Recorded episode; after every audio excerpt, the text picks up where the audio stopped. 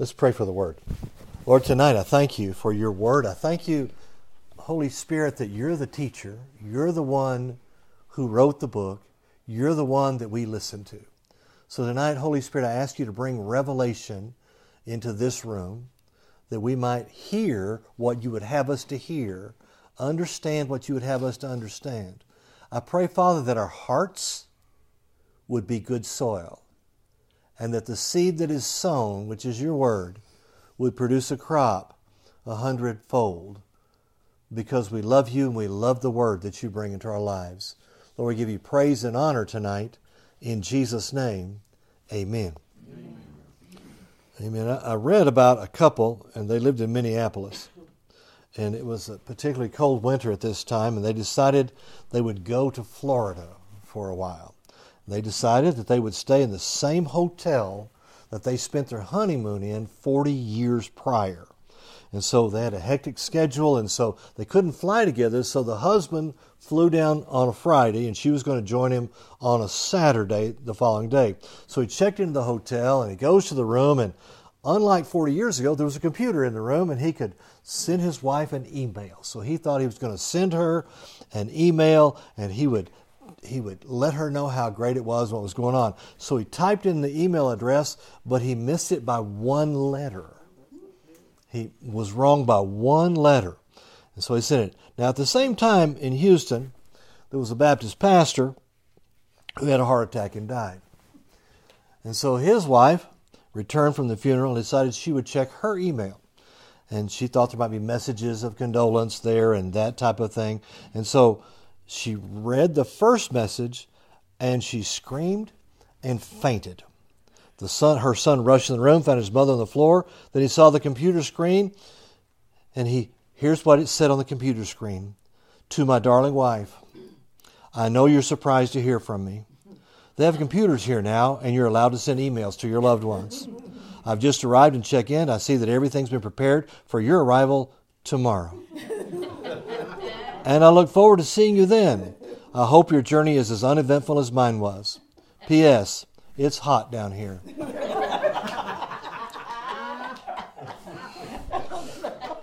that has nothing to do with what I'm getting ready to talk about. Nothing to do with it.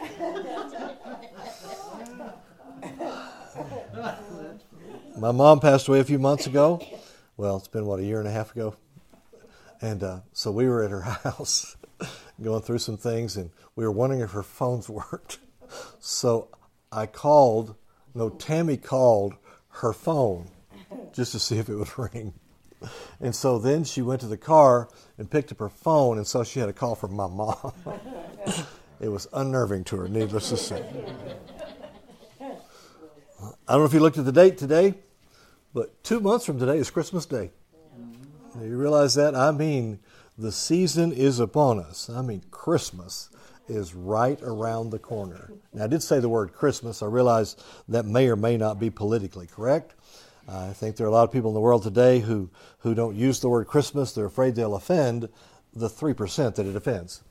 And so they don't want to use that term, and they'd rather offend the 97% that wants to hear the word. And, uh, you know, Christmas is an important time if you're in retail because in the retail stores, five weeks brings you anywhere from, from 40 to 70% of your annual income because that's just how much people shop during Christmas and what happens during that time. But we understand that when we get into the Christmas season, it's all about Jesus. If we started talking about Christmas memories tonight, we would have lots of fond memories regarding Christmas, right? When I was a kid, I had certain memories, but now that I'm uh, then I was a father. I had certain memories. Now I'm a grandfather. I have different memories, and they're they're good memories, you know. And we we have certain memories. If if you want to find out what my Christmas is like, you can go on YouTube and you can find there's a, a video of me telling the Christmas story to my family, and uh, because we have done that for how old is our oldest daughter? She's forty something. We we've for forty something years. Well, for maybe thirty nine years, we've told the Christmas story to our kids and our grandkids now our grandkids every Christmas Eve for all that amount of time. And so my kids, my, my boys are videographers, and this is on Vimeo and on YouTube, and they're videographers, and they did a video of me telling the Christmas story one year, and I did it the same way I do it every year. And they wanted it for posterity because they want their children and grandchildren to know the story of Christmas that, that I've told every year. And I always, I mean, I bought a flannel graph thing back in those days. I still have the very same one. and I still use the very same characters every single year when I tell the Christmas story. So we have lots of memories, and you can go around telling your traditions as well. But but it's very important. Well, I have memories, but I'm going to start tonight teaching about Christmas in a way because I only have uh, four more sessions before Christmas that I'm going to teach. So I'm going to teach four different things about Christmas. I taught some of this uh, two years ago, but I felt like I needed to pre- teach it again about Christmas because I want us to get the rest of the whole story here. And so we to remember what Christmas is really about. It's about Jesus. You know, sometimes we get so entrenched in shopping and gifts and you know then when that's over we make a new year's commitment not to get in debt anymore and uh, you know all the things that happen at christmas time you know it's like the mother who's who's running around from store to store with a three year old boy and and she she uh, gets everything bought and all of a sudden she realizes she doesn't have her three year old boy so now she's worried. She's going back to find the three year old boy, and she's looking everywhere, and she finds him up against a window, staring in a window with his face up against the glass. And she says, she says, what are you doing? He says, Mama, Mama, it's Jesus. Look, it's baby Jesus in the grass. It's Mama, Mama, it's Jesus. We, she's, she's grabbing she by, by, by the arm. She says, we don't have time for that. Can't you see that Mommy's too busy with Christmas? and that's kind of the way it is at Christmas time. We get so busy we forget what it's all about. So I'm going to read you a passage of Scripture, and we're going to begin to talk a little bit about some people that were around at, Christ, at the original Christmas. This is in Luke's Gospel, chapter 2. I'm going to begin reading in verse 25. It says, And lo, there was a man in Jerusalem whose name was Simeon, and the same man was just and devout, waiting for the consolation of Israel, and the Holy Ghost was upon him and it was revealed to him by the Holy Ghost that he should not see death before he had seen the Lord's Christ. And he came by the Spirit into the temple, and the parent and when the parents of Jesus brought the child Jesus, do for him after the custom of the law. Then he took him up in his arms and blessed God and said, Lord, now lettest thou thy servant depart in peace, according to thy word, for mine eyes have seen thy salvation, which thou hast prepared before the face of all people, a light to lighten the Gentiles, and the glory of thy people Israel. And Joseph and his mother marveled at those things which were spoken of him. Now, that's an interesting passage of Scripture. I realize it doesn't take place on Christmas Day, but it's a part of the Christmas story. It's a part of what took place around that time when Mary and Joseph took their baby to have him dedicated at the temple. Now, it's not exactly about Christmas, but but the passage of the wise men isn't exactly about Christmas either, right? We'll talk about that another time. But they came some time after this took place. And so it's not exactly about Christmas, but it's during the original Christmas season. I mean, there are a lot of things that, that, that, that at Christmas time that we have these traditions that, that maybe didn't come from Scripture exactly. We'll, we might talk about some of those. But I'm going to talk about some things about this guy tonight. Who was this man named Simeon? And why is he even in the Bible? Have you ever thought about him? I mean, he, kind of gets passed over. We just kind of read that, that part of Luke and, and, and we just kind of forget about who he is and what he's doing. I guess when I growing up, I always thought he was some kind of old vagrant who just kind of hung around the temple. You know, he's just some old guy at the temple, and and uh, you know he comes up. He's a spiritual, but but he apparently doesn't seem to have a whole lot to do. That's what it seems like. I mean, but that's not exactly who he is. He's not an old vagrant. According to historians, this guy was a man that his name is Simeon, but if you watch The Chosen, he's a man named Shimon. There are two, two rules of thought at the, in his day, and they were, they were the Hillel rule of thought, and the son of Hillel was Shimon, and the other guy was Shammai. And this is Shimon, is who it's talking about. He's the son of Hillel. Hillel was the president of the Sanhedrin for over 40 years. Hillel was a very famous Jewish man. After Hillel died, Simeon, according to the King James Bible, or Shimon, became the leader of the Sanhedrin. He was the first to be called Rabban, which is the highest title given to what we call the doctors of the day, and that title was only given to seven men in all those days. This was not just some old, vagrant Jewish man waiting to die. Shimon, and he, he, was, he was there. At some point, Shimon taught something contrary to the tradition of the elders and was removed from his position, and there's a possibility and a probability that he taught that Jesus was the Messiah. And he was removed from that place. And so uh, I think it's important that we begin to, to look at this guy and find out a little bit about him tonight. So Luke describes the man as just. Uh, the Greek word is diakaios, and it means righteous, just, correct, upright, virtuous, one who keeps the commands of God. So this was a man who truly lived by the word of God. He was a man who knew the word. He was very prophetic, but he knew the word of God. Secondly, Luke said he was devout, which the, the Greek word here means pious, having respect from God or God fearing. He was just and devout. He was also waiting for the consolation of Israel. The word, the word waiting here means the hope or an expectation. It means to embrace a godly welcome. It's to fully, completely take something without reservation or hesitation. Luke lets us know that Simeon was earnestly looking for and anticipating the consolation of Israel. This man was serious, and he was in the temple. He's waiting for this thing. He was waiting for the consolation or, or the encouragement, the support of Israel. He had an expectation that at any moment the Messiah would, would appear. And he, of course, in his mind, he probably thought they'd be delivered from Roman oppression. Now, here's the interesting thing about, about this particular man. He had a son, and his son's name was Gamaliel. Gamaliel, as you may know by reading the book of Acts, was the instructor for Saul of Tarsus and for another guy named Barnabas. And Saul of Tarsus, of course, became the apostle Paul, and Barnabas was his, his, his partner, Gamaliel. They were taught by the, the chiefest of all the teachers of the day, Gamaliel. So he obviously was very spiritual. He was very prophetic. God promised him that he would not die until he saw the Messiah. That's a pretty good promise. You won't die till you see the promise. It never says he was old. In my mind, I just always thought he was some old guy waiting to die, and he wouldn't die till he saw the Messiah. But the Bible doesn't say he was old. History doesn't say he was old. He was a grown man, of course, but he wasn't some old guy waiting to die. Now I can go out and die. I've seen the Messiah. that wasn't it at all. I mean, if, if, if, if that meant something, it, would, it might have told his age there but he just tells us his name. History tells us the rest. It never says that he has to die right away after seeing the Messiah. He saw the Messiah, now he can die any time after that.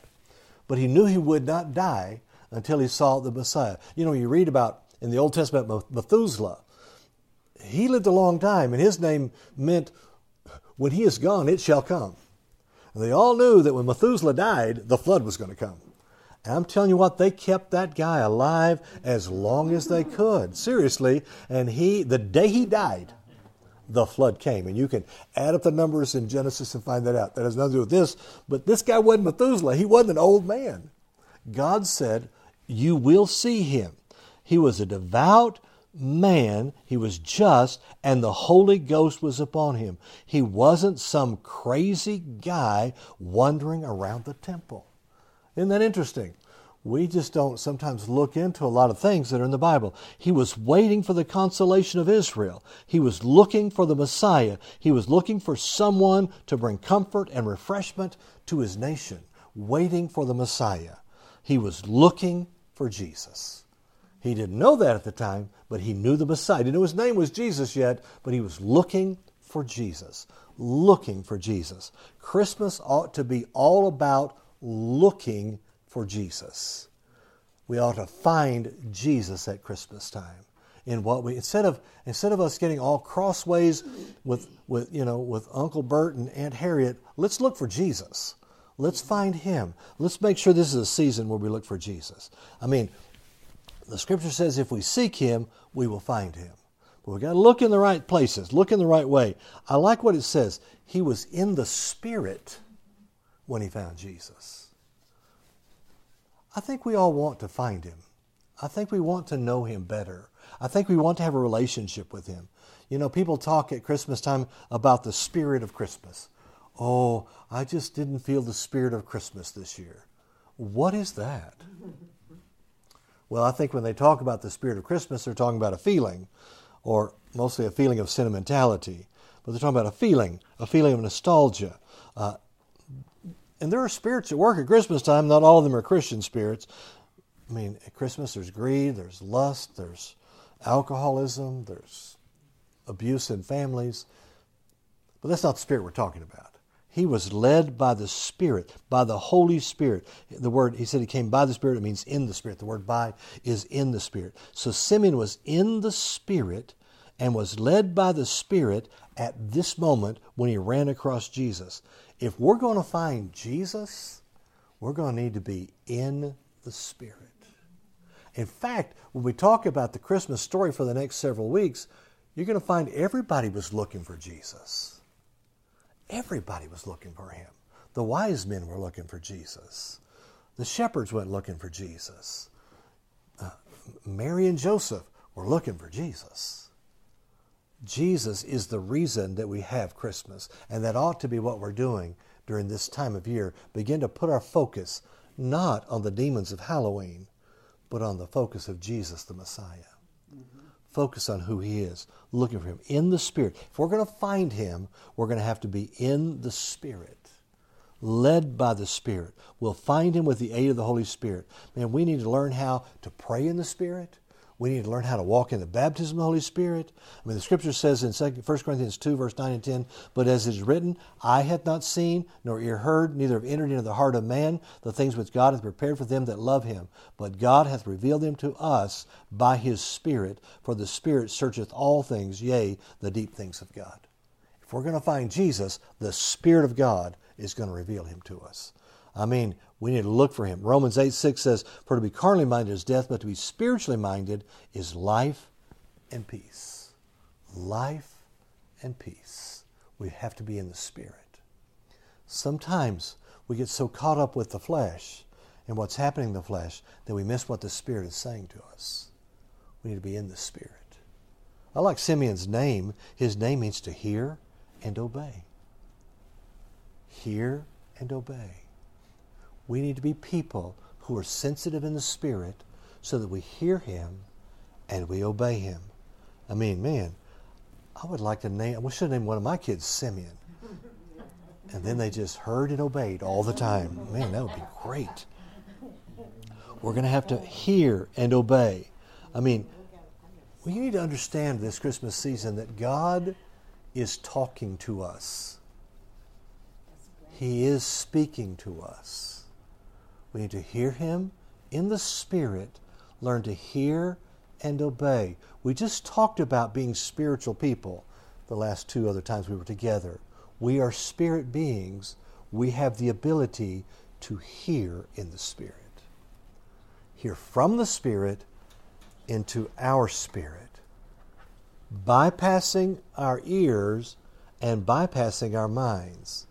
The thoughts of God, the words of God, will not come from our mind to our spirit, but from our spirit to our mind. Mm-hmm. And we need to be people who hear Him.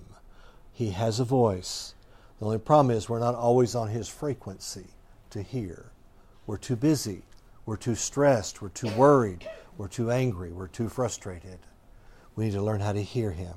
Proverbs 3:32 says, "For the froward is an abomination to the Lord, but his secret is with the righteous.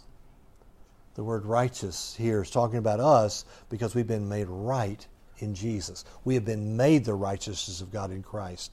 His secret is with the righteous. God communicates with man. Think about this. When God spoke to Moses about the tabernacle, he was exact, told him exactly how to make it. When, uh, when he spoke to Noah about the ark, it was exact. When he spoke to David about the temple. Even though Solomon built the temple, David gave him the plans for it. God told him what to do. Now think about Ananias, the certain disciple named Ananias in the book of Acts, when he said, I want you to go to, to the straight street. I want you to find Saul of Tarsus. I want you to, he's, he's blind. I need you to pray for him. He gave me exact instruction on where to find him and what to do. God talks to people. The Bible says Ananias was a certain disciple, which means any disciple. You and I have the ability to hear him. We need to begin to tap into that. He communicates with our spirit. The Amplified reads that Proverbs 32, 332 is this His confidential communion and secret counsel are with the righteous, those who are upright and in right standing with Him. His secret counsel are with us. God talks to us. He is spirit. He communicates with our spirit. We must cultivate spiritual ears so that we can hear what He has to say. Let me say this you have heard Him before, you just don't know it sometimes. One time I had an encounter with the Holy Spirit, and in that encounter, I realized I had seen Him many, many times but I didn't know it because I wasn't looking for him. We are spirit beings. We can communicate with him. He says things to us all the time. Like Peggy was saying, she went to the mailbox. The Lord told her to put up a flag. She heard him say it. She did it. It blessed that lady. She heard him say it. It wasn't an audible voice, it was inside. We need to hear him. He's told you things like give that person some money. He's heard you you've heard him say things like don't go there. Don't do that. You see, he tells you all the time. Each time we obey his voice, he it becomes easier for us to hear and the voice is clearer. Each time we ignore it, it becomes more muddled and difficult to hear the next time. We need to hear in the Spirit, hear the voice of God. If we want to find Jesus, we need to be these people like, like Simeon. We must hear and obey. We must be in the Spirit. We, we need to understand that we enter the presence of God by the blood. We do what we're supposed to do. We hear and we obey. We hear and we obey. All right? So we got to look for Him. We got to look in the right place. Sometimes we mistake where we're going to hear from Him and how we're going to hear from him and when we're going to find him. Here's Simeon had to be in the temple. The Holy Spirit led him to the temple. He couldn't just go where he wanted to go. He had to go to the temple to find him. It's interesting that the Holy Spirit told him he wouldn't die until he saw the Messiah. And then it was the Spirit's job to get him to the Messiah. So he, the Spirit did it. He led him there. He didn't have to go on a bunch of wild goose chases to find him. He just heard him, and then he had to be in the right place. We need to be we need to be aware of what we're supposed to be doing, where we're supposed to be. Sometimes when Christians are in the wrong place at the wrong time because they didn't hear the voice of God, they get in trouble. But if we would learn to hear and obey what he says, we're going to find him. And here's I know some places to find him if you want to know where they are. One place you'll find him in the place of prayer. That's where you'll find him. I mean, He meets you in the place of prayer. He meets you there. He comes there. It's interesting when the disciples couldn't find Him one day. Remember where they found Him? In the place of prayer. They found Him in prayer. And they said, What are you doing here? and He said, I got to talk to my Father. They found Him in the place of prayer. We'll find Him in His Word. He'll always reveal Himself through His Word. I mean, even if you saw a vision of him in the flesh that doesn't supersede his word. We've got to make sure we find him in the word. If a vision disagrees with the Bible, it's not from God. We find him in the word. And we're going to find him in praise and worship. Man, we're always going to find him in worship if our worship is genuine. And that doesn't, what, let me tell you what that means to me. That means I don't wait for, for a church service. I worship Him every day. I find time to worship Him. If I want to hear, if I want to find Him, I'm going to have to do that. We got to get to the place where that we will fellowship with Him with no agenda. Do you ever pray when you don't need to? You know, I remember talking about a problem with, with some people, and I said, We just got to pray. They said, Oh my, has it come to that? No, we need to pray when we don't have any agenda. When we just want to be with Him, we just want to love Him. I mean, just come into His presence. We must find Him in the Spirit. We must find Him in, in different places. And we got to look for the right one. I mean, I like it. In, in, in verse 30 of, that, of, of Luke, it said, Simeon said, For mine eyes have seen thy salvation. Mine eyes have seen thy salvation. What was he looking at? A person. He was looking at Jesus. Salvation isn't an event, it's a person. We're not just trying to get delivered. We're not just trying to, to get what we want. I mean, when we got saved, the scripture says we were baptized into Jesus. That's a powerful thought when we think about it. In Him. The Bible says we're in Him. We've been seated in Him. In Him we have salvation. We have blessing. We have the goodness of God. We're not looking for an experience, we're looking for Him. That's what we look for at this season. We look for Him. I mean, I love it. He says, and he took him up in his arms and he blessed God. I mean, just think of it. He picks him up, he starts hugging him, he starts kissing him, he starts he starts just celebrating with him because he loves on him. And that's the way we need to be when we find Jesus. Now let me read just a little bit more. So right after that it says, And there was one Anna, a prophetess of the daughter of Phanuel of the tribe of Asher, and she was of great age. Now it tells you she was old. She was of great age and lived with an husband seven years from her, virgin, her virginity. I mean, here, man, she she got married. She got had been married seven years. He died, and so Anna is this prophetess. It tells us she was of great age. She was a widow of about fourscore and four years. That's eighty-four years. So either she's 84 years old or she's been a widow for 84 years, which means she's somewhere around 100 years old and she's in the temple. I mean, she was an old woman. I mean, she was there, and it says, it goes on to say, she departed not from the temple, but served God with fastings and prayers night and day. This lady never departed from the temple. She served God in the temple after her husband died for 84 years. She never left the temple. She always served God. Isn't that something? Uh, and she's a prophetess. I mean, she's a resident there. She prays night and day. I mean, she's she, she's praying for something. Apparently, she's praying about the coming of the Messiah. And she's praying the Messiah would come. She didn't ever leave the temple. And it says, And she came out in that instant gave thanks likewise unto the Lord, and spake of him to all them that looked for the redemption in Jerusalem. I mean, she gives thanks for, for, for seeing him, and says she spake of him to all them that looked for redemption in Jerusalem. Everybody she talked to, she talked to them about Jesus. She saw the Messiah. I mean, she was so excited, age 100 years old probably, and she sees Jesus. Now she can die because she's going to see him up close again pretty soon as an adult.